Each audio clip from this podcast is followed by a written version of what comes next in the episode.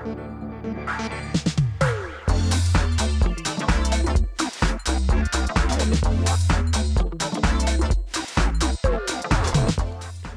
televízni diváci, milí diváci na našom YouTube kanále s názvom Godzone Daily, vitajte, práve v tejto chvíli sledujete Godzone podcast s názvom Flashbacky. Dnes v našom kresle vítam Daniela Launera. Daniel, vítaj. Ahoj.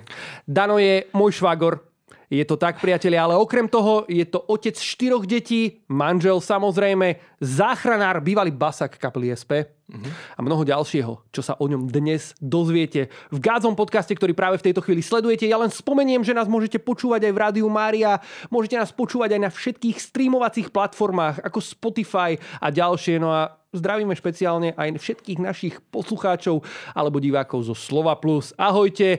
Dano. Áno. Ešte predtým, než sa k tebe dostaneme a k tým otázkam, ktoré som si na teba pripravil, máme tu takúto misku pre každého z našich hostí, v ktorej sú, poď rovno na to, v ktorej sú rôzne otázky. Ja ťa poprosím, aby si si vyťahol okay. tri za sebou a odpovedal na ne. Verím, že si vyťahneš aj nejakú tú vtipnejšiu otázočku, takže... Skúsim tak zo spodu. Sa možno pobavíme. Okay. Poď na to. Môže za radom? Nech sa páči. Ak by ste mali do konca života jesť jeden typ jedla, aké by to bolo? Uf po, priznám sa, že ja v tom jedle som nejaký taký, že... Akože Zješ, čo príde. Zjem, zjem Nemáš ničím problém. Ale keby to mal byť jeden typ jedla, oh, tak asi by som si dal uh, niečo s osenými vločkami. OK. Ty celkom rád. Dobre. A vydržal by si ich jesť aj celý život. Asi, hej. Môžem rovno ďalšiu? Prosím ťa. Dobre, dobre. A, takže, a čo najhodnotnejšie vás naučil váš otec alebo vaša mama? Mm. Uh, toto je taká dobre. deep, hlboká otázka. Dobre. A asi, keď mám povedať, že čo na, na, ma naučil môj otec, tak mám pocit, že, že asi to najhodnotnejšie spätne, čo vidím teraz, čo mi dal, je to, že, že aj keď eh, on eh, vôbec nedostal všetko to, čo potreboval v živote od svojho otca, tak nám sa snažil dať eh, to najlepšie, čo vedel. A myslím si, že toto je to, čo som sa od neho naučil, že aj keď možno nemám všetko úplne dokonale zvládnuté, tak proste môžem dať deťom to najlepšie, čo viem. A, a bol veľ, vlastne je veľmi obetavý, veľmi človek, ktorý je pracovitý a rád akože pomáha. Ale toto asi ma tak na tom najviac naučil, že, že dával mi, dal mi oveľa viac, ako on dostal od svojho otca. A keď sa mám pozrieť na to, čo ma naučila mama, alebo čo som od nej dostal, tak, tak asi to, že vlastne na ju som videl prvýkrát, ona pracuje ako zdravotná sestra a celý život sme ju vnímali ako, ako samozrejmosť ako tú, ktorá proste príde domov z roboty a až tam začína jej robota, kedy sa o nás celý čas stará a, a až keď som mal asi 21 rokov alebo 22, tesne pred našou svadbou s Katkou, tak som ju bol pozrieť v jej robote a prvýkrát v živote som ju videl oblečenú ako zdravotnú sestru na infekčnom oddelení, keďže tým, že robí na infekčnom, tak sme tam nemohli chodiť. A vtedy mi došlo, že vlastne ona celý čas, ako sa starala o nás, ako, ako o, proste sa starala o celú domácnosť, o všetko, tak ona vlastne mala aj popri aj svoju robotu, kde vlastne takisto bola pre ľudí. A vtedy mi to tak prišlo, že ona vlastne veľa vecí robila tak v, v takej skrytosti, v takej nenabatnosti a, a v veľkej takej mm, obete voči nám, že vlastne to ma asi, asi tak veľa to mi dalo. Wow. Takže skúsim ešte poslednú otázku. Skús ešte poslednú, nech sa páči. Čoho sa bojíte najviac? A, fúha. Máš niečoho strach?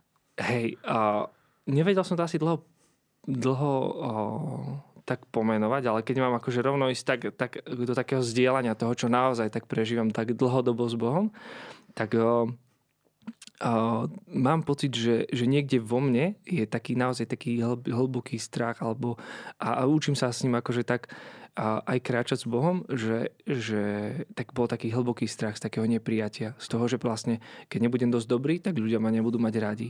Alebo keď som niekoho spoznal a, a začal som s ním mať nejaký vzťah, tak počase sa vo mne začalo ozývať také správanie toho, že, že ja sa bojím, že, že keď uh, nebudem dosť dobrý, tak prídem o tvoje priateľstvo, prídem o tvoju pozornosť. A, a za posledný čas mi to tak pán Boh ukazuje, že, že toto je uh, akoby niečo, uh, čo ma chce tak uchrániť, že proste nemusím sa báť, že by som ľudí sklamal, keď budem sám sebou. Hej? A takže tak. Ďaká. Ďaká, Dano. Otočil si naše e, pôvodne vtipné otázky naozaj na hlboké témy. Priatelia, čo je veľmi dobré. Aha, čo je veľmi okay. dobré. Okrem svojich úžasných rodičov, mm-hmm. ktorých si opisoval v tej odpovedi, si opisoval zároveň mojich svokrovcov. Ano. Takže mm. pozdravujeme touto cestou mm. a aj vás. Ďakujeme za to, že vás máme. No a priatelia, podľa daného tomu, tónu a typu jeho odpovedi už môžete tušiť, že dnešný podcast bude naozaj stať za to, preto zostaňte spolu s nami. My ideme vo flashbackoch ďalej. Mm.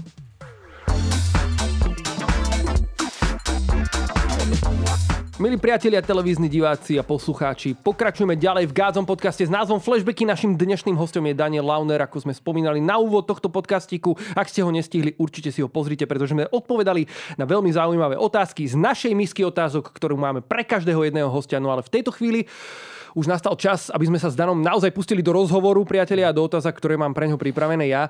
Dano, mňa zaujíma asi, asi u každého hostia, ktorý sedí v Gádzom podcaste, to, ako sa obrátil, ako spoznal Ježiša, ako spoznal to, že Boh je živý. A ja viem, že ty si mal celkom takú burlivú milosť. Hral si v punkovej kapele. Mm-hmm. Volali ano. ste sa Strata vkusu? Áno. dobre, dobre, som si to zapamätal, výborne. A tvoji súrodníci sa v podstate obrátili alebo spoznali Ježiša ešte skôr možno ako ty, alebo ty si bol jeden z tých prvých, oni ťa potom tuším vlastne priviedli. Takto, oni ťa priviedli na ten, na ten festival, dalo by sa povedať, voľnosť na nevoľnom. Zuzka, Zuzka Povedz prvá. nám o tomto celom, čo som tu mm-hmm. v tejto chvíli trošku opísal. Mm-hmm. Ako to bolo? Uh, OK, tak uh, áno, mal som také, také burlivé, burlivú mladosť alebo také obdobie a veľmi som sa snažil byť sám sebou a nájsť taký svoj, svoju takú cestu životom a myslím si, že to bolo sprevádzané vtedy. To, čo, to, čo ma najviac lákalo, bola túžba po slobode a tu som našiel v takom, v takom punkovom prúde a v tom, že som proste chcel byť sám sebou, byť nezávislý a tak ďalej. No a takto to vlastne fungovalo od alebo teda to bolo obdobie mojej strednej školy. Predtým bolo aj také, že vlastne som bol poslušný chlapec, snažil som sa veľa, ale keď som začal si uvedomať to, že, že ako nedokážem vyhovieť požiadavkám alebo takým očakávaniam odo mňa, že že aby som bol stále dobrý, tak a začal som sa cítiť taký, že toto nedám, tak som si povedal, že proste kašlem na to, budem sám sebou, budem proste pánkač a chcem byť v party, chcem byť niekto a a toto nejaký čas fungovalo, začal som potom ale cítiť, že ma to nenaplňa. A, a Zuzka bola prvá, ktorá zažila také obrátenie, vlastne tvoja žena. a, a ona potom, e, keď začala nosiť na rukách napisy ako Ježiš, Freedom in Jesus a také, tak to mi, ja som ju za to veľmi e, hejtil a začal som jej tak akože to strpčovať ten život. No ale potom a ona ma priviedla vlastne na jeden festival kresťanský, kde som už prvýkrát sa ja stretol s veriacimi ľuďmi, to ma, to ma riadne oslovilo. A v jeden večer to bolo také zaujímavé, že do areálu festivalu sa začali dobíjať pankáči, ktorí boli akože takí miestni z dediny a boli opití a ja som vtedy uvidel, že, že toto vlastne som bežne ja. Takže toto by bol môj bežný piatkový večer, že toto by som teda asi robil ja. A zrazu som bol na, akoby na opačnej strane, že stál som medzi ľuďmi, ktorí boli veriaci a, a boli úplne úplne v pohode, šťastní a nechybalo im to, že nie sú opití, nechybalo im to, že nerobia bordel. A vtedy mi začalo tak vrtať v hlave, že aha, že asi to dá inak. No a potom vlastne o nejaký čas som sa dostal na chatu, ktorá bola vlastne už chata spoločenstva SP, kde som potom neskôr ostal a, a tam vlastne som prvýkrát tak akože naozaj počul, že, že o Ježišovi, o, o tom, že proste môžem s ním začať znova a bolo to pre mňa veľmi silné, lebo v tom čase som si asi prvýkrát začal uvedomovať, že, že sám to nedám, že potrebujem pomoc a zistil som, že Ježiš je ten, ktorý sa mňa pozerá ako na to, že nemusíš sa najskôr polepšiť, ale už teraz ťa mám rád takého, aký si a, a to ma dostalo. Takže tam bol môj začiatok takej cesty s ním. Dano, mm-hmm. ty si stál pri mne, keď som ja odovzdal svoj život Ježišovi. Pamätám si, že sme raz mm-hmm. s mhm. kapelou slúžili na jednom festivale. Mm-hmm. Ty si vtedy hral v kapele SP na, na basu. Ja som ťukal projekciu, teda texty, premietal. A pamätám si, že som prišiel za tebou a pýtal som sa na ten tvoj moment odovzdania Aha. života Ježišovi. A pamätám si, že som sa ťa to pýtal s takým strachom toho, že nie som si istý, či to chcem urobiť, pretože sa bojím, že mi Ježiš vezme to všetko, čo som mal rád pred tým v živote. Zažil si aj ty nejaký taký moment? A Hej, mal som taký pocit, že, lebo predstava, že kresťanský život neznie vždycky tak šťavná to, ale takže proste, že by to mohlo byť niečo super. Ale, ale spoznal som, že to, je nie, že to nie je ďalšia povinnosť. Ja, mal som aj také obdobie strachu, že, že Boh mi toho veľa zoberie, ale, ale vlastne sám som potom zažil to, že, že napríklad tú pankovú kapelu, že cítil som, že prišlo obdobie, že vzdať sa toho času, vzdať sa, vzdať sa teda toho pôsobenia v tej kapele, lebo som cítil, že, že som o, taký, že keby som tam ostal, tak mi to ťahlo dole. No a ako som to Bohu dal, tak o, potom prišla možnosť vlastne po čase hrať úplne iné kapele, čo bola už kapela SP, hrať na bas-gitare, hrať, chodiť proste po Slovensku a, a postupne som sám zažíval, že proste fakt, že, že keď Bohu dáme aj niečo, tak on mi to oveľa, oveľa, možno z inej strany, alebo aj v tej istej oblasti, ale úplne inak mi to vynahradí oveľa viac. Čiže, čiže asi toto bolo také, že sám som sa o tom presvedčil a a naozaj to fungovalo tak, hej, že aj doteraz tak cítim, že, že keď sa spätne pozriem napríklad na svojich pár rokov, ktoré žijem s Bohom, tak mám pocit, že oveľa viac som dostal, ako som mu ja dal. Takže tak, no. Dano, ty si teraz zachranár. Mm-hmm. Uh, nebol si ale vždy. Uh, mm-hmm. Ja si pamätám, že po strednej škole si si zobral taký rok, kedy si ano. možno aj teda toto rozlišoval. Mm-hmm. Neviem, že to nám už povieš ty samozrejme, mm-hmm. ale bol to rok v dieceznom centre vo Vážci. Áno. Kedy si vlastne nešiel študovať na výšku, ale, ale stal si sa dobrovoľníkom v mhm. podstate. Mm-hmm. Hej. Prečo si sa preto rozhodol? A ja som po strednej škole som mal taký zmetok, hľadal som, že kam pôjdem a, a nemal som vôbec v tom istotu, tak som si zvolil takú cestu najmenšieho odporu. Bavila ma angličtina a bavila ma informatika, tak to som si povedal, že tak budem učiteľom angličtiny informatiky, že to nejako zvládnem. Ale potom prišla pozvánka, nečakane sa ma spýtali, na konci animatorskej školy, tam som chodil do Vážca, do, do pastoračného centra, tak sa ma spýtali na poslednom víkende, že, že či nechcem tam byť ako dobrovoľník. A ja som lákalo ma to, ale vral som si, že bože, že ja si neviem predstaviť, ako toto oznámim svojim rodičom. Hej, že už, už mám podanú prihlášku na tú školu, už som bol aj na príjmačkách, už ma tam dokonca aj prijali. Ale som povedal, že, že dobre, skúsim to. A stalo sa to, že nejakým zázrakom proste Boh, boh o, akoby otvoril cestu aj cez mojich rodičov, že nakoniec súhlasili s tým, že by som tam išiel a 9 mesiacov tam mi naozaj veľmi, veľmi zásadným spôsobom ovplyvnilo život aj do ďalších rokov. Že stretol som sa tam s ľuďmi, ktorí od ktorých som zažil veľké prijatie. Stretol som sa tam s takou intenzívnou misijnou službou, pastoračnou službou a veľa mladých som stretol, ktorý, vďaka ktorým som sa naučil, že, že Boh si aj mňa, aj keď som veľa veciach nedokonalý, tak proste si môže cez mňa vlastne a, tak slúžiť Bohu. Ako keby Boh cez mňa dokáže prinášať niečo tým ľuďom. Takže veľmi ma to vplyvnilo. No a tam, keď som sa rozhodoval, že čo ďalej, lebo som si vravil, že či tam ostať potom ďalej, slúžiť ešte ďalšie roky a tak, tak som, bol som raz prechádzať na takom mieste, ktoré som mal rád, kde som sa rád chodil modliť a, a cítil som, že proste mám ísť niekam ďalej, ale som nevedel kam. A vtedy mi tak uh, skrslo hlave pri modlitbe, že proste daj si prihlášku na záchranárstvo. Že to ma tak oživuje. Že to, že predstava, že proste pomáham ľuďom takýmto spôsobom ma oživuje, aj keď som vôbec nemal skúsenosť s tým, že čo to vlastne bude znamenať. No a, a pamätám si, že vtedy ešte som mal taký obraz, som zažil, že lietalo podľa mňa také práškovacie lietadlo a mal som pocit, že proste pán Boh mi hovorí, že proste nelietaj nízko, že, že neboj sa snívať že proste nelietaj nízko, nechoď cestou najmenšieho odporu. Wow. A, a tak som si dal prihlášku na zachránstvo a tri roky na výške prešli a, no a, a tak ďalej. A, a vlastne dneska robím zachránár, čiže tiež je to pre mňa taká, taká splnená vec. Mm, tá cesta k tomu záchranárstvu? Aha. No, um, bola to cesta najmenšieho odporu? Nebola, nebola. Akože to, to bolo skôr taká cesta takej... Uh... Pýtam sa možno v tom kontexte toho rozlišovania toho povolania alebo toho, do čoho ťa Boh volá. Mnoho ľudí a aj my sami sme si prešli tým, že hľadáme, do čoho nás Boh pozýva v tomto živote. Určite. A hľadáme aj ten spôsob, ako na to prísť. Snažíme sa to nejako rozlišovať, možno prostredníctvom spoločenstva, priateľov okolo nás. Toto ma skôr možno zaujíma, že uh, viem, že ty si dosť lamentoval aj s tou basou, možno s nejakou, ano. ešte zároveň s takou službou v spoločenstve naplno. Ano, Viem, že aj o tom sme sa v rámci vodcovského týmu bavili. Uh, nebol si hneď záchranárom, robil si najprv v reštike, až potom si sa ním stal. Že, mm, bolo to pre teba také, že bolo to vždy jasné, že toto je to, za čím chcem v živote ísť a jednoducho nič ma nezastaví? Alebo si mal na tej ceste aj nejaké pochybnosti, nejaké tie rozlišovačky? Ja som si veľakrát myslel, že a aj som tak očakával, že bože, že, že kam, kde ma chceš mať, že kam, kadeľ mám ísť. A veľakrát som tak čakal, že proste nado mnou zaznie hlas, že proste chcem, aby si išiel na záchranku, alebo chcem, aby si išiel ja neviem, slúžiť do spoločenstva na plný úvezok. Alebo fakt som to čakal veľakrát. Ale viackrát aj cez písmo, aj cez ľudí, aj cez modlitbu mi skôr prišli iba také náznaky. A nakoniec som dospel do takého bodu, že v tom rozlišovaní, že som si uvedomil, že, že vo veľkých rozhodnutiach, ktoré sú predo mnou, to rozhodnutie za mňa Boh nikdy nespraví. Lebo mi dal slobodnú vôľu, čo je veľká zodpovednosť a ja som sa tej zodpovednosti bál. Lebo sa bojíš, že spravíš chybu. No a čo je asi prirodzené. Ale, ale zistil som, že proste naozaj, že, že potrebujem, že Boh mi akože môže, môže ma nasmerovať, ale to rozhodnutie, že áno, kráčam touto cestou, áno, chcem ísť to, tak to vždycky budem musieť spraviť ja sám. A a veľmi mi pri tom rozhodovaní, pri tom rozlišovaní pomohli ľudia, a rôzni priatelia, aj kňazi. A pamätám si, Joško Mihok v tom čase bol, bol ma vtedy veľmi taký, teraz dnes by som to nazval také sprevádzanie, ale bol to človek, ktorom som e, párkrát za týždeň sa ozval, alebo on mne mi zavolal, že ako sa mám.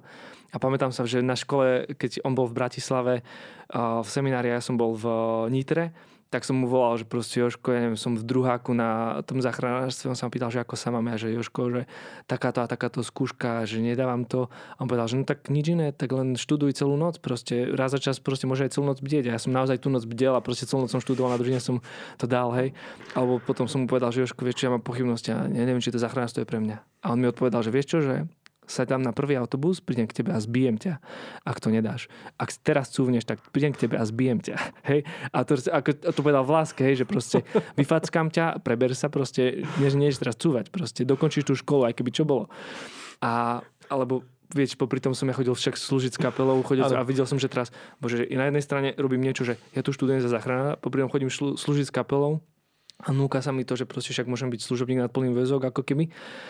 A veľakrát som v tom mal akoby také, že, že bože, čo ty chceš? Ale veľakrát sa mi tá otázka vravilo, ako keby vrátila s tým, že proste ako keby Boh cez rôznych ľudí, cez kňazov, cez modlitby sa ma ako keby spýtal, že Dano, a ty čo chceš?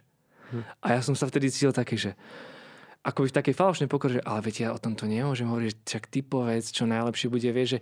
Ale v niečom znova to bol taký strach, že Bojím sa, že keď pôjdem mimo, tak ťa sklamem. Bojím sa, že keď pôjdem na svoju vlastnú, ako keby, že, že keď dokážem prejaviť to, čo ja chcem, tak eh, že to bude sklamanie. Ale, ale mám pocit, že proste veľakrát, keď som tak ako keby v dôvere Bohu, že Bože, že cítim, že ma to tam ťahá, vykročím, tak Boh sa k tomu priznal, že proste idem, eh, idem s tebou. Takže, takže tak, no. Veľakrát to bolo rozlišovanie, bolo, trvalo to veľa rokov a veľakrát som v tom mal fakt zmetok. Hej, že, že kam ísť, ale, ale vždycky sa k tomu Boh nejakým spôsobom priznal. A dnes vidím, že, že takto to bolo lepšie, ako keby mi to povedal na rovinu. Hej. Takže tak asi. Napriek tomu, že teda už si niekoľko rokov záchranár, mm-hmm. je mhm. to také, že máš už teraz tú istotu? Že jednoducho vieš, že si dobré, alebo stále ešte občas proste rozmýšľaš nad tým, alebo pýtaš sa tú otázku? Stále, stále to je také hľadanie. A mal som pocit, že aj teraz, po tom, ako som už šiestý rok na záchranke, tak stále ako keby prichádzajú nové výzvy. A teraz mám robiť inštruktora, napríklad vzdelávania, hej, že mám vzdelávať ďalších záchranárov.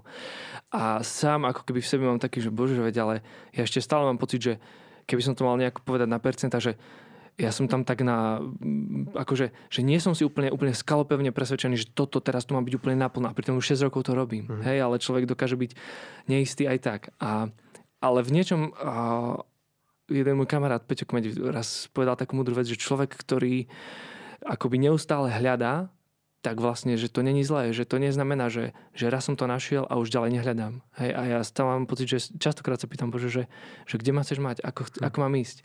Ale veľakrát uh, uh, aj napriek tomu, že uh, ako keby nemám to úplne také znova, že, že Boh mi povedal, že proste buď tu, neviem čo, tak stále mám pocit, že, že stále si mi nepovedal, že mám ísť niekam inám, tak budem tu na 100%. A tak s takou vášňou, s takým nasadením, ako som ti slúžil, keď sme hrávali s kapelou, alebo keď sme slúžili na misiách, alebo tak, tak s takou túžbou, s takou vášňou ti teraz chcem slúžiť, keď ideš o druhej ráno na výjazd a k akémukoľvek pacientovi. Hej, a, a, a som to ako keby zažívam také, že, že Boh sa k tomu naozaj priznáva. Čiže v niečom je to podľa mňa také, že, že stále sa tak ako by pýtam Boha, ale stále mi nepovedal, že mám ísť ďalej, tak verím, že som mm. na tom správnom mieste. Teraz aj to tak zažívam. Prejavil si sa niekedy ako kresťan v práci? Uh, Modlíš sa hej, pri výjazdu? Ďakujem, ďakujem za túto otázku. A veľakrát som mal potrebu uh, ako keby tak na silu sa prejaviť ako mm. kresťana. Mm. Hej, napríklad proste obedujete spolu, bavíte sa o niečom a ty teraz si spomínaš, fúhaj, som sa nepreženal teraz tak začnem tak, začne sa preženávať, alebo proste niekto ti povie niečo a ja neviem, nejaká téma o, o kresťanstve a teraz máš pocit, že no a pozor, ja teraz musím, musím obhajovať pána Ježiša a musím povedať niečo strašne náboženské, lebo sa to do mňa čaká a proste idem do toho. A veľakrát som si v tom pripadal strašne kostrbato, škrobenie a proste také, že, že mi to ani nešlo do úst, ale som si povedal, že bože, ja to spravím. A niekedy mám pocit, že veľakrát som sa akoby prejavil ako kresťan v tých chvíľach, kedy som sa o to vôbec nesnažil. Hej, že to bol iba nejaký vedľajší produkt z toho, že ja som v ten deň alebo v tom období proste úprimne kráčal s Bohom a, kr- a snažím sa kráčať s Bohom, snažím sa modliť, snažím sa modliť vtedy, keď to vôbec není vidno a prejavuje sa to v tých reakciách, že, že v tom, ako robím. Aj niekedy ja nemusím použiť slova, hej. Ale stalo sa mi aj to, že, že išli sme s pacientom, a bol som s ním vzadu, vtedy keď som nebol ešte šoféra, tak a viacej času som strávil s nimi a také, že sme sa modlili napríklad za ľudí. Raz sa mi stalo, to doteraz mám taký, takú spomienku, že sme viezli jedného pána, ktorý mal okolo 60 a mal rakovinu v nejakom takom pokročilom štádiu. Ja som povedal, že pane, že môžem sa za vás modliť? Že budem sa modliť za to, aby vás pán Boh ako keby od toho oslobodil. Že, a on povedal, že môžete za mňa modliť. A bolo to pre mňa veľmi silné, ja som sa za neho modlil. A on potom tak, tak, s takým obrovským pokojom povedal, že viete čo, že, že ja sa tiež doma tak modlím, ale zároveň viem, že že je to akoby v takých božích rukách. A videl som aj takú obrovskú odovzdanosť a takú, že, že keď Boh povie, že dnes mám zomrieť, tak dnes pôjdem. Že, a to bolo pre mňa také, že ja som mal pocit, že ja teraz idem svedčiť tým, ako sa idem modliť. Mm. A on tým, čo mi povedal, akú dôveru má oči Bohu, tak tým som mal pocit, že úplne ma, úplne ma dostal. Hej. Čiže... Aké je to aj v tomto kontexte viery možno. O ktorom hovoríš, stretávaš sa, predpokladám, so smrťou bežne, pretože robíš na mm. záchranke, predsa len uh, chodíš k rôznym výjazdom, k rôznym ľuďom. Um, ako, ako sa s tým možno vysporiadavaš, ako to vidíš z toho pohľadu veriaceho človeka? Mm-hmm. Dáva mi to takú, takto v niečom vidím takú nádej v tom, že, že keď vidím človeka, ktorý má 27 a zomrie pri autonehode, tak proste je to také, že je mi to veľmi ľúto. Nedokážem sa asi úplne tak odfiltrovať od toho, že, že by mi to nebolo ľúto. Hej, že vždycky mi to je tak ľúto, aj ma to zasahuje. Ale na druhej strane uh, cítim takú, takú akoby možnosť, že proste za toho človeka ešte potom, ako, ako ukončíme resuscitáciu, alebo ako naozaj, že doslova, že zomrie pod našimi rukami, tak ešte mm, cítim takú, že, takú možnosť, že môžem sa za ňo ešte modliť. Môžem sa modliť za to, za to, aby Boh ho prijal ešte niekedy v ten deň alebo niekoľko dní potom, tak myslím na neho, na jeho rodinu, na jeho blízkych a, a modlím sa za neho. Čiže v tomto vidím takú, takú možnosť. A raz mi jeden kniaz pri spovedi povedal, že ty máš vlastne takú milosť toho, že ten, si možno posledný, ktorý je s tým človekom hej, keď zomiera a, a vtedy proste sa za ňo modliť. A, a vtedy, keď zomrie, tak proste mu dať krížik na čelo a, a, modliť sa za ňo, hej. Takže to mi tak povedal, že normálne akoby oslov toho človeka meno povedzme, že Ježiš teraz prichádza k tebe, Ježiš ti odpúšťa hriechy, Ježiš je s tebou teraz a, a miluje ťa a, a, a, a, a takéto veci. Mm-hmm. Čiže v niečom je to taká, akože taká nádej. No ktorú amen, cítime. Amen. Väčšného mm. života. Mm-hmm. Mm-hmm. Vďaka, Dano. Na také odľahčenie možno teraz by som uh, spomenul, že uh, ty si nielen záchranár, ktorý sedí vzadu v záchranke, ale zároveň aj jazdíš s majakmi, nie? Hej, hej, áno. Bol to taký tvoj detský sen niekedy, že zapneš majaky a všetci sa ti ustúpia. Je to, také, je to taký pocit, že teda neviem, akože, aký je to pocit. Ty, ty povedz, aké je to jazdiť s majakmi? Lebo my, my, teda my, ja, ktorý akože mm-hmm. nejazdím s majakmi, si to predstavujem ako nie, také privilegium, niečo naozaj úžasné, vieš, taký, také proste splnenie detského sna. Áno, áno. E, samozrejme v tom kontexte z, z záchrannej služby je to náročné a tak ďalej, nie je to sranda, Hej. ale aký je to pocit jazdy z majakom? Akože o, je to super, lebo vlastne v niečom je takto. pamätám si, je to, je to super pocit o, v tom, že ale za, páči sa mi, že, že ten pocit ako keby má svoj dôvod. Hej, že, mm. že nie je to také ako keď... Proste nezapneš majaky, nejdeš na obed. Presne tak, mm. hej, že, že, že páči sa mi, že, že, ten, že tie majaky sú akoby opodstatnené tým, že, že naozaj majú svoj dôvod a, a že to, mi, to, to ma na tom teší. Pamätám si na svoju prvú jazdu s majakmi, kedy už no, dlho, dlho som sa tešil na to, že ako, ako pôjdem a konečne ja teraz na majako, lebo dovtedy som šoferoval najskôr bez majaku, dlho, kým som to akože naučil volať tú sanitku. Prekvapilo ma to, že to auto je oveľa pomalšie, ako ja som sa cítil, keď na ňom jazdili skúsenejší šoféry. A vôbec nie je také, ako že, že by to bol nejaký driapač asfaltu alebo tak, ale ale oni už tým, že vedeli, ako na tom jazdiť a vedeli, v akých otáčkach ho mať, ako, ako sa správať, tak vedeli s tým autom jazdiť, jazdiť naozaj rýchlo, keď bolo treba. Ale pamätám si na svoju prvú jazdu, že Išiel som niekedy, niekde z Dobrej Nivy a dozvolená, mali sme pacienta, ktorý na tom v podstate bolo treba naozaj aj taký rýchlejší transport, ale a to, čo bolo zaujímavé, že šofer vtedy presadol a povedal, že teraz ideš ty. A ja som akože taký, že už som párkrát šoferoval, ale tá cesta bola taká, že ja som, uh, pamätám si, že keď som zastal vo zvolenie, tak som bol totálne spotený, vyklepaný, vystresovaný a on povedal, že, že vieš, že napríklad boli situácie, že ja som išiel s majakmi so sirénou a začal som sa zaraďovať za auta. A on povedal, že zabudni na to.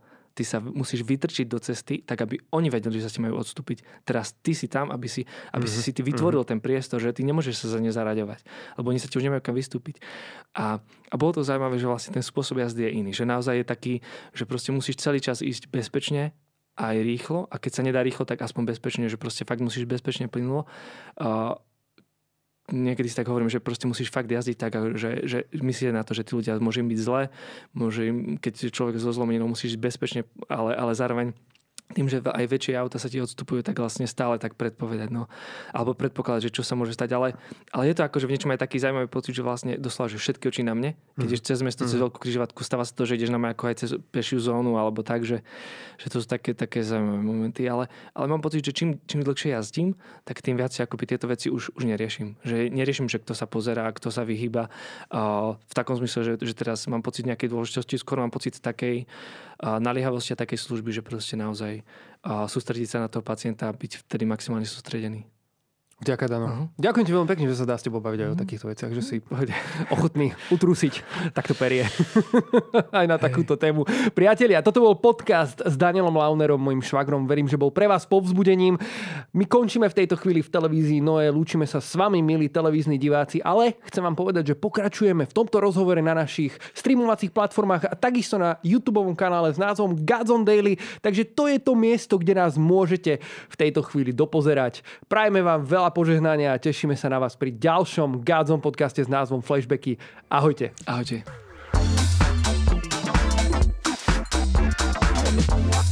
Priatelia, v tejto chvíli s Danom Launerom pokračujeme na našom YouTube kanále s názvom Godzone Daily, ktorý vám pripomínam, že môžete odoberať, môžete lajkovať a samozrejme si môžete zapnúť aj ten zvonček, ktorý vám pripomenie vždy nové videjko. A samozrejme komentujte, prosím vás. Vždy dávajte komentáre, ak sa vám to páči. Nenechajte si to len pre seba. Napíšte to do tých komentárov, posunte naše videjko ďalej, aby sa to dostalo aj k ľuďom, ktorí možno um, nie sú odoberiatelia nášho kanálu, sú hľadajúci, neveriaci a možno by ich zaujali veci, ktoré, o ktorých hovoríme aj v týchto podcastoch. Aj to môže byť forma evangelizácie. Mm. Takže vás k tomu určite povzbudzujeme. No a ja ešte nadviažem na Dana na to, čo posledne hovoril o tej sanitke a o tých majákoch. Ja si pamätám, keď som si ja Danom vyklbil koleno v škole a dali mi ho do takého nafukovacieho niečoho.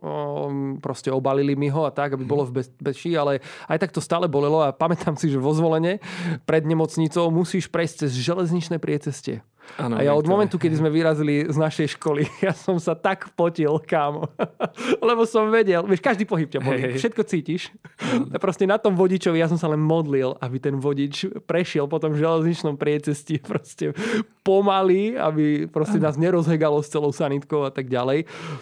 Myslím si, že mal ten cit v rukách, mm. zvládol to a to železničné priecestie už teraz je oveľa ľahšie prejditeľné, už je to mm. také vyrovnané tam, takže to človek ani necíti. Mm. Ale pamätám si, že to bolo pre mňa vtedy také, že si, to som sa potil teda, kým tá sanitka tade prešla.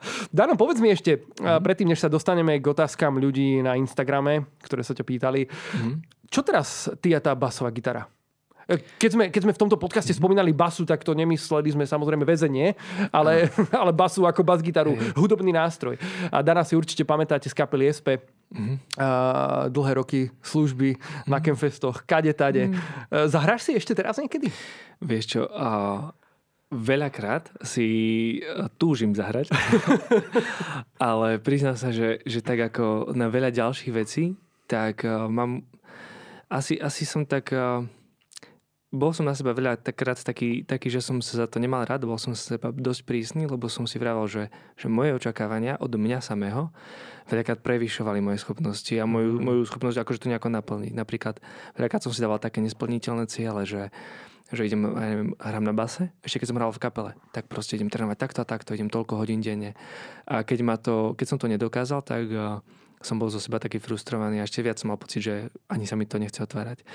A teraz uh, bas-gitaru mám doma, ale priznám sa, že asi za posledné 3 týždne, odkedy ju mám doma, tak som ju asi možno dvakrát držal v ruke, alebo trikrát, ale iba tak som si zahral na sucho bez nejakej aparatúry.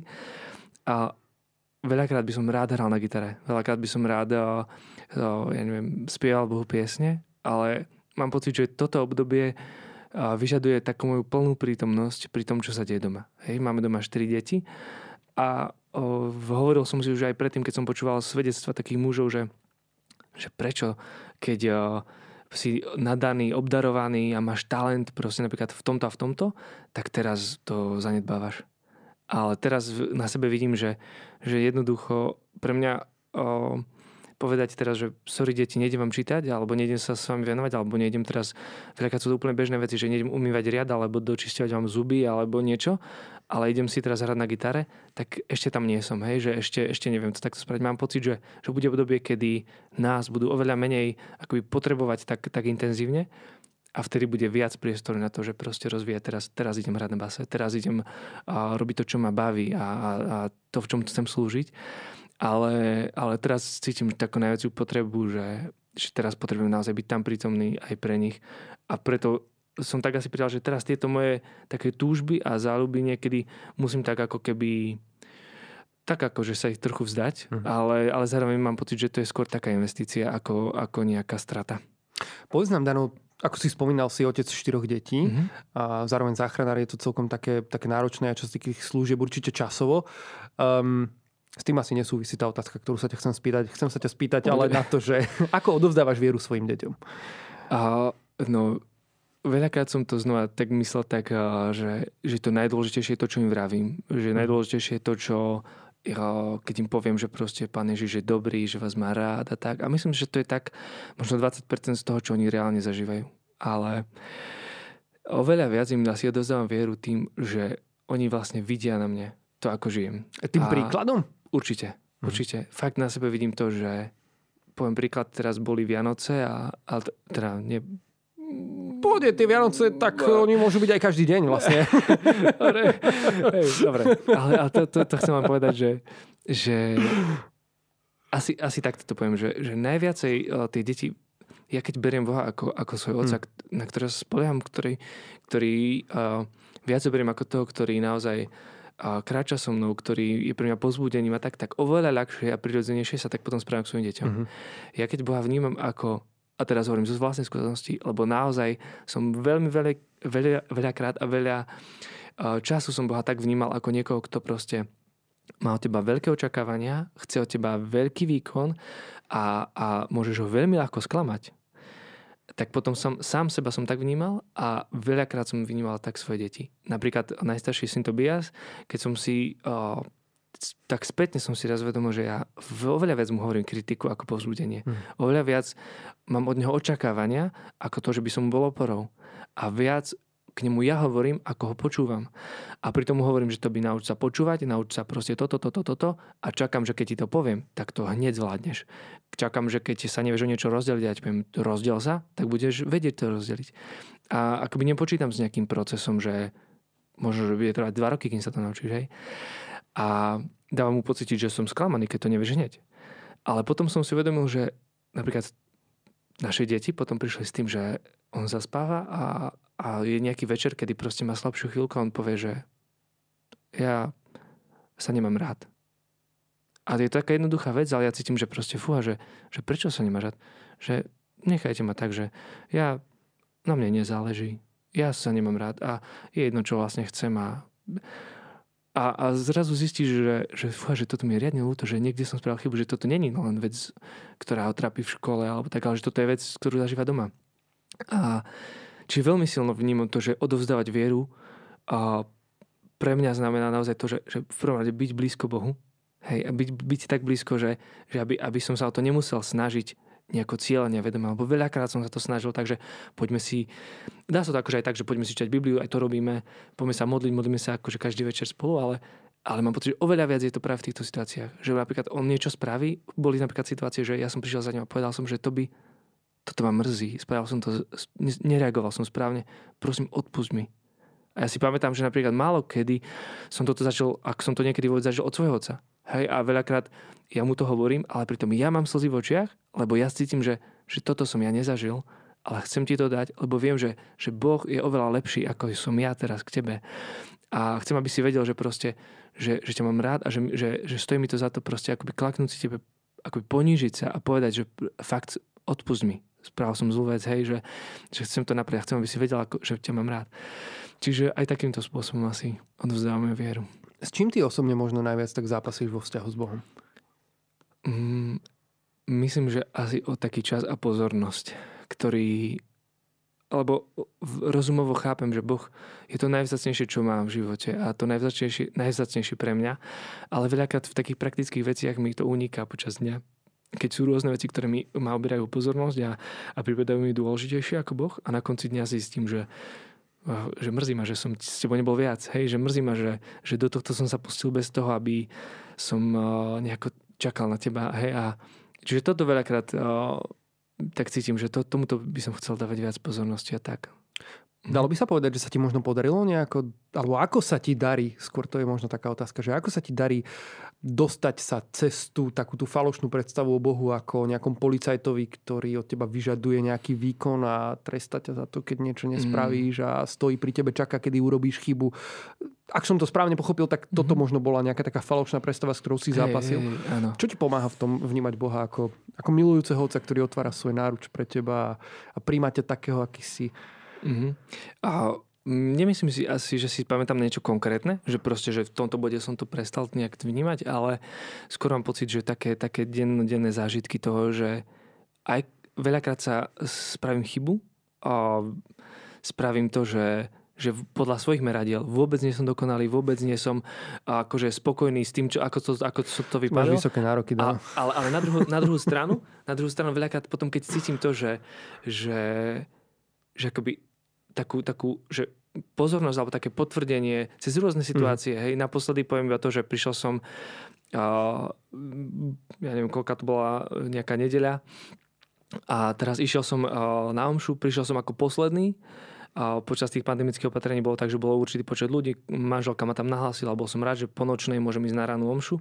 A keď som tam prišiel, tak som, si, tak som zistil, že kňaz ešte spovedal a že vlastne celá tá omša čakala 10 minút na to, kým prídem v úvodzovkách.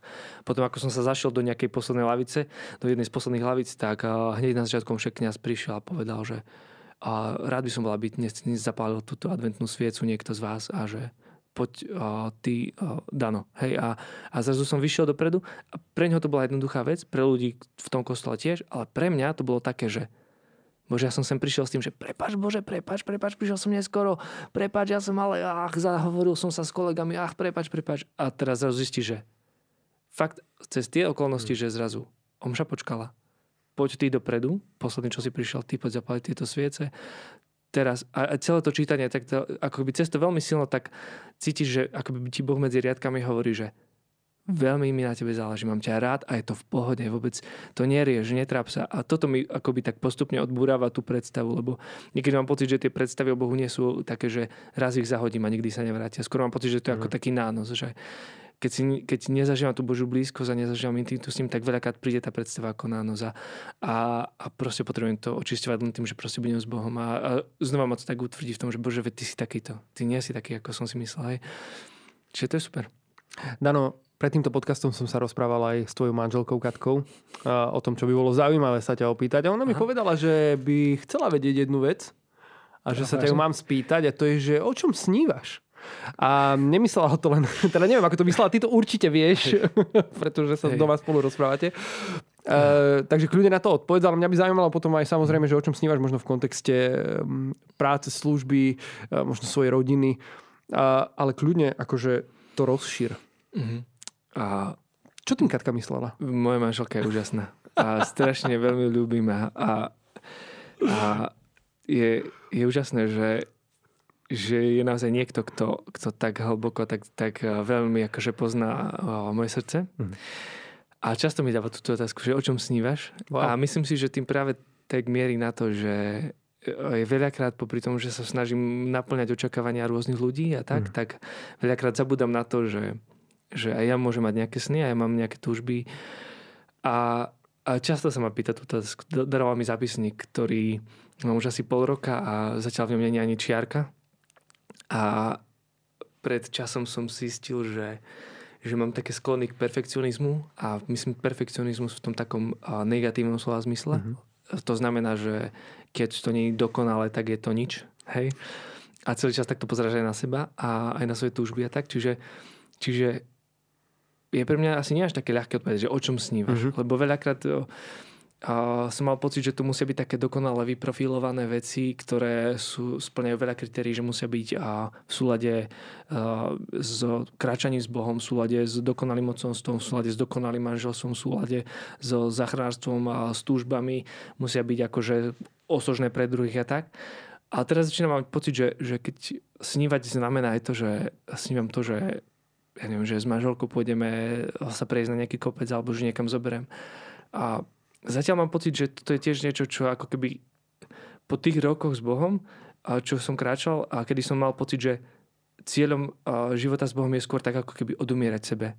A umenšovať svoje túžby na totálne minimum, byť, byť proste neforemnou hmotou, ktorú proste Boh môže dať do akejkoľvek štrbiny, aby mu tam zapasovala len nemať žiadne túžby, len nemať žiadne očakávania a, a tak. Čiže veľakrát som mal pocit, že, že toto je tá cesta, hej, mm. že proste byť no, najpokornejším človekom bez akékoľvek farby v úvodzovkách, hej, mm. proste, ktorý zapadne kamkoľvek, kde ho len vložíš, bože, daj ma tam, kam je treba. hej, ale teraz začínam mať pocit, že, že oveľa viac, ako som si myslel, tak Bohu záleží naozaj na tom, že, že vložil do mňa niečo originálne, niečo, čo chce rozvíjať a čo dokáže raz len vtedy, keď budem s ním. Hej, že napadá mi pri tom to, že, že taký jeden citát z knihy, že ne, nepýtaj sa, čo potrebuje tento svet, ale, mm. ale pýtaj sa, že čo oživuje tvoje srdce, lebo svet potrebuje oživených ľudí, ľudí, ktorí žijú. A, a ja nachádzam ten život v takom vzťahu s Bohom a s intimitou je paradoxné to, že dlho som sa snažil vlastne akoby odumierať sebe, až tak, že proste nečakám nič, netúžim nič, ale znova. Nebolo to podľa mňa spojené len s vierou, ale v niečom bolo spojené s takou predstavou Boha, ktorého môžeš veľmi ľahko sklamať a s takým strachom, že Bože, čo keď môj sen nebude dosť dobrý? Čo keď moje túžby nebudú dosť dobré? Čo keď investovať do nich znamená úplne minúť cestu, ktorú pre mňa máš? A a teraz zrazu aj popri tom, ako mám deti a zistujem, že proste ich túžby a sny sú úplne iné také, ako by som si predstavoval a sú oveľa dokonalejšie a krajšie a, a spontánnejšie, ako by som kedykoľvek ja vymyslel, tak to ma akože znova uistuje o tom, že proste Bože, že ty sa tešíš z toho, čo, čo akoby čo mňa napadne veľakrát. Že ty sa tešíš aj z mojich nápadov, aj z mojich túžob, aj z mojich nevydarených vecí. Pretože za tým vidíš to, že aj v tomto môžeš kráčať so mnou. A nevadí, že sa zaš, zašpiním, zablatím, roztrám si kolena, hmm. akože chápeš, že, hmm. že mám pocit, že Boh sa v tom oveľa teší, že, že som rád, že si to riskol, že si ideš so mnou, že proste to nevadí. Ja som v tom s tebou. A jeden kniaz ma dostal, keď mi povedal, že, že Ježiš ti dal slobodnú voľu. A to znamená, že proste naozaj ty máš možnosť proste sa rozhodnúť v živote, že kam chceš ísť. Mm. Rozhodnúť sa, že on, on ti nedal jedného dokonalého partnera, jednu dokonalú cestu, ktorú môžeš strašne ľahko minúť a strašne sa vyfejliť. Proste je iba jedno správne riešenie a miliarda nesprávnych a ty musíš trafiť to jedno. Hej? Proste mám pocit, že, že Boh ti dal to, že, že proste je to tvoja slobodná vola. Keď mi povieš teraz, že, že chcem ísť takto, tak proste Boh povie, ja som s tebou. Hmm. Keď povieš, že chcem ísť takto, akože samozrejme v takej pokore a v takom rozlišovaní, ale, ale proste, že bože, že ja mám pocit, že, že túto ma to ťaha, naozaj tam túžim ísť, tak povie, že kamo, ja som s tebou. A keď povieš, že proste povieš tam, tak ja poviem, ja som s tebou. A toto ma dostáva, hej, lebo znova to búra takú predstavu o Bohu. No a čo teda je to, o čom snívaš? Ah, ďakujem, že si sa vrátil. Že... Nie, tá odpoveď bola dobrá. Hej, bola hej. veľmi dobrá v kontexte tomu, čo sa akože, rozprávame. Ale ak by hej. si teda mal byť trošku asi budeš ak... musieť byť trošku sebecký teraz pri tej odpovedi mm-hmm. a mhm. myslieť aj na seba. Ak by si Ako teda že... mal, tak snívam... aká by bola tvoja odpoveď? Uh, vieš čo, keby som úplne mal teraz povoliť úzdu fantázii a mm-hmm. vzdať sa strachu z toho, že poviem niečo zlé. A, a že netrafíš tú Božú volu v tom. A že vlastne... aj, aj to, aj zároveň to, že veľakrát, keď sa ma to Katka pýta, tak vlastne doma na to neviem odpovedať. Naozaj? A zaujímavé tak to nie je len tu v tomto podcaste. Mm, ani, sám, ani sám pred sebou veľakrát, keď, keď rozmýšľam nad tým, tak uh, niekedy nemám akoby asi so sebou takú, také, že, že sám pre sebou chcem byť v tom úprimný, ale keby som teraz mal tak akože naozaj, že, že úprimne, Jasne. tak mám pocit, že že snívam o tom, že, že ja neviem, úplne teraz poviem také maličkosti, ale napríklad snívam o tom, že, že budem chodiť a snívam o tom, že budeme napríklad s Katkou o, cestovať, hej, že snívam o tom, že budeme napadlo mi pred nejakým časom úplne taká vec, že rád by som išiel napríklad s deťmi, čítali sme o Madagaskare jednu detskú mm. knihu a povedal som si, že rád by som napríklad išiel sa s nimi pozrieť na Madagaskar. Wow. A potom mi napadlo, že čo tak ísť tam proste na tri týždňa a vidíte, ako funguje napríklad nejaká misijná stanica v Afrike. Mm. Hej, a zažiť o, život, ktorý tam žijú oni. A potom toto ale teraz znie tak akože veľmi vznešené. To znie aj. veľmi vznešené, kam to vôbec nesplňa tie podmienky hej, sebeckosti, ale, o ktorých som tu hovoril pred chvíľou. strašne, strašne ma dostáva to, že rád by som napríklad začal uh, loziť uh, v pohorách viacej. Uh, baví ma uh, chodiť do prírody. Ty Čiže... si horolezec, nie? No. Hej.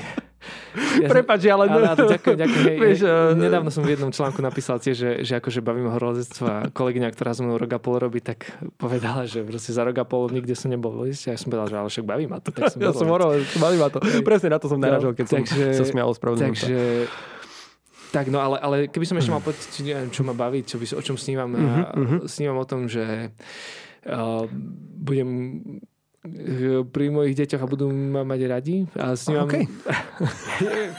snívam o tom, že...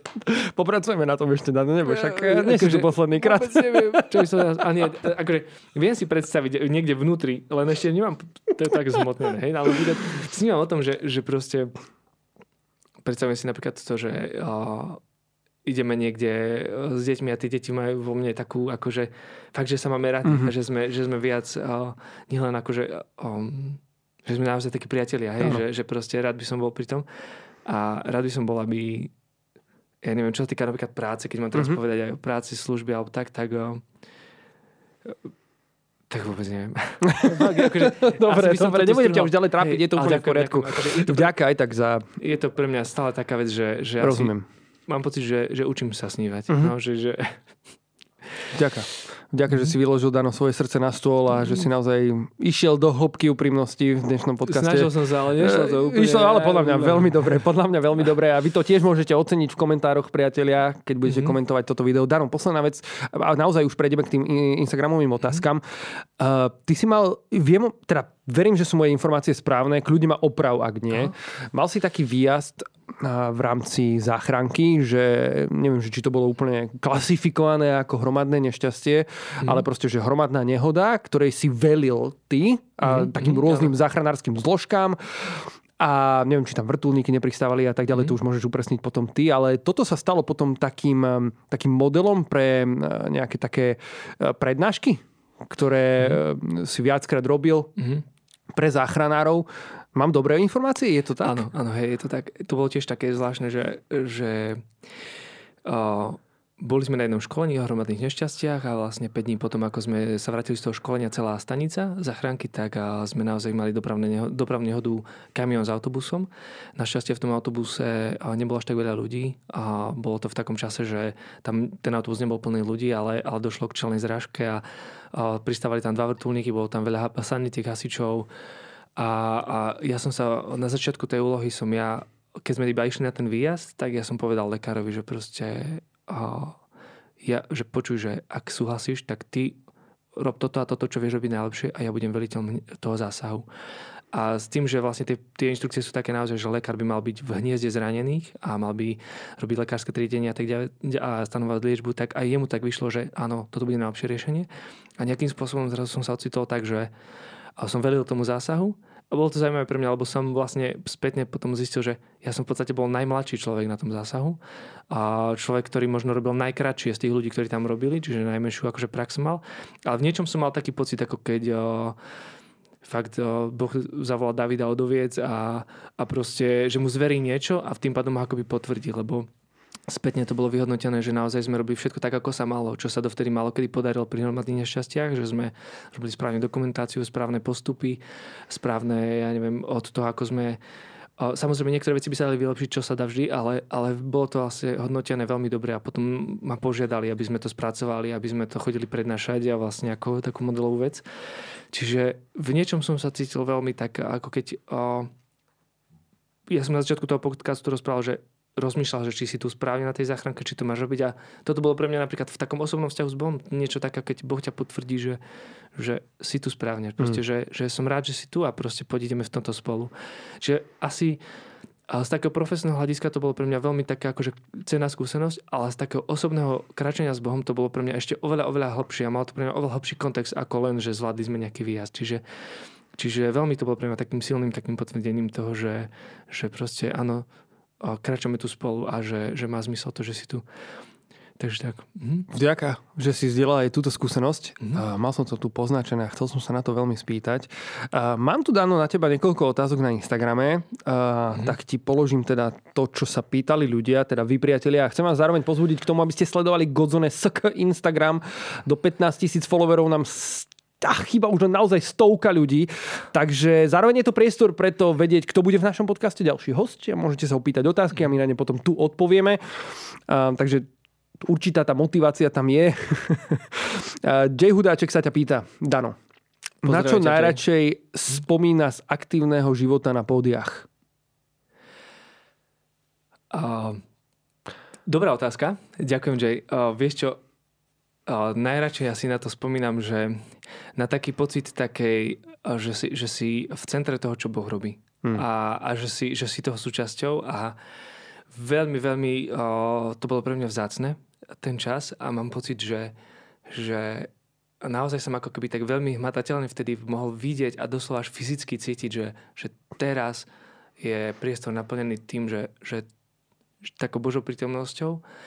Veľakrát, aj keď ja som to fyzicky alebo nejako tak emocionálne necítil, tak veľakrát to také, že hneď po tom, ako sme dohrali, tak prišiel niekto a povedal, že proste toto a toto Boh robil, takto sa to dialo.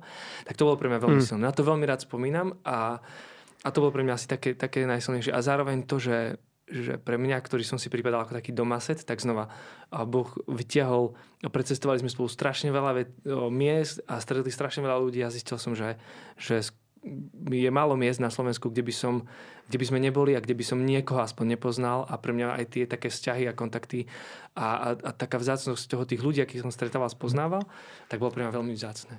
Ďaká. A ďalšia otázka je v podstate otázku, na ktorú sme si myslím zodpovedali.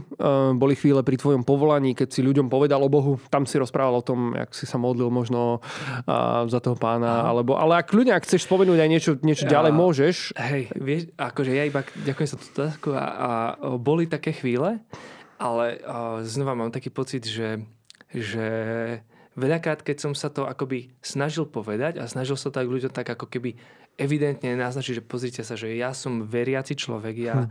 uh, tak, tak mne samému to pripadalo tak, ako keď uh, ako keď dabujete niekoho proste, že, že máš pocit, že ústa ti idú inak ako to, čo z teba vychádza. Že, že proste prišli, že boli momenty, ktoré som videl, že toto je, bo, toto je moment, kedy ten človek sa ma z niečo spýtal a ja som mu, bez toho, aby som sa na to snažil, povedal, že vieš čo, ja tak, takto, je to, takto sa modlím.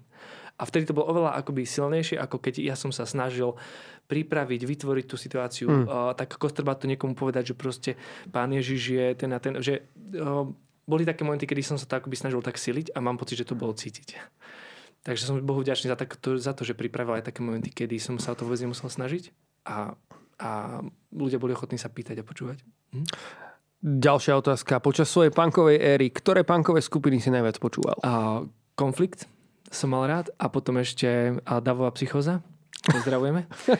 A, a, Chlapci, dúfam, že nás pozeráte a počúvate. A ešte myslím, že HT alebo HP, tak nejako sa to volá. Majú tak toto boli také moje akože... Vy viete, ktorí to ste?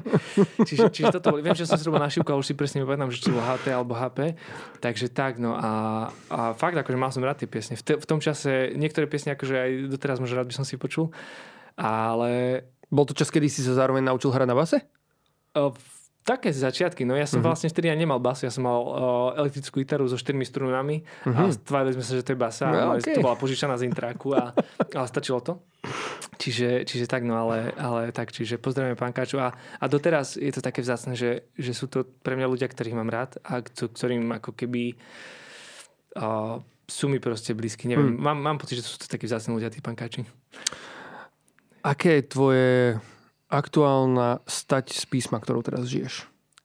A vieš čo, asi to je taký verš a vstúpajú, a, vstúpajú, vstúpajú a silným stále pribúda. To je žalm 84, 8. Dneska som to písal do jednej pohľadnice, tak za to to viem. Tak to presne. dobre, dobre. Ale, ale to má tak akože tak, tak, vie, tak teraz tým tak žijem, že, že a v niečom, aj teraz včera som bol na spovedi u nášho kniaza a, a pozbudil ma v tom, že, že kráčať a hľadať, že vlastne to vôbec nie je ako keby chyba, keď, keď človek stále tak hľadá a stále sa mu nejako updateuje ten obraz o Bohu a, a stále sa tak akože formuje, že v niečom som si pripadal, že stále zlyhávam a on povedal, že je to OK, že Boh je s tým tiež OK. že, že proste on s tým počíta, že proste budeš ho stále hľadať, budeš stále možno neúplne spokojný, ale že, že toto je tá cesta. Hmm. Že tedy vieš, že si na ceste, že je to lepšie ako zakonzervovať si predstavu Bohu a zavesiť si ju na stenu a povedať, že ja už mám na všetko odpoveď, ja už nič nehľadám, ja už mám vo všetkom jasno. Som veriaci človek a teším sa na väčnosť. A ja už iba proste to nejako tu doklepem, hej. Hmm. Že proste veľakrát je to o tom, že som v napätí, neviem, čo je úplne, ako to mohla robiť, ako, ako byť dobrý otec, ako byť dobrý záchranár, ako uh, nestratiť priateľstva, ako bojovať o tento vzťah ako, a, a veľakrát som žijem proste také, že v, takej, v takom akoby dobrodružstve, ale zároveň je to niečo veľmi vzácne. Ďakujem ti veľmi pekne, Dano. Ďakujem. Ja som rád, že som mohol použiť slovo dobrodružstvo, lebo to som milujem. To keby nezaznelo v dnešnom podcaste, tak uh, to by bol problém, ale je to tam dobrodružstvo. Presne tak, Pán Boh nás pozýva do dobrodružstva, do veľkého príbehu s ním, priatelia, je to naozaj tak. A Ďakujem ti, Dano, za to, že si zdieľal dneska svoje srdce v Gádzom podcaste. Veľmi sa z toho teším, priatelia. Verím, že aj pre vás to bolo povzbudením, to, čo ste tu videli, to, čo ste počuli. No a my sa v tejto chvíli budeme musieť s vami rozlúčiť a takisto s Danom. Dano, ešte raz ti ďakujem, že si ďakujem prišiel. Pekne. Bol to super ďakujem. čas, veľmi sa teším, veľmi si ma povzbudil. Ďakujeme, ďakujeme za vašu pozornosť. Majte sa krásne, ahojte. ahojte.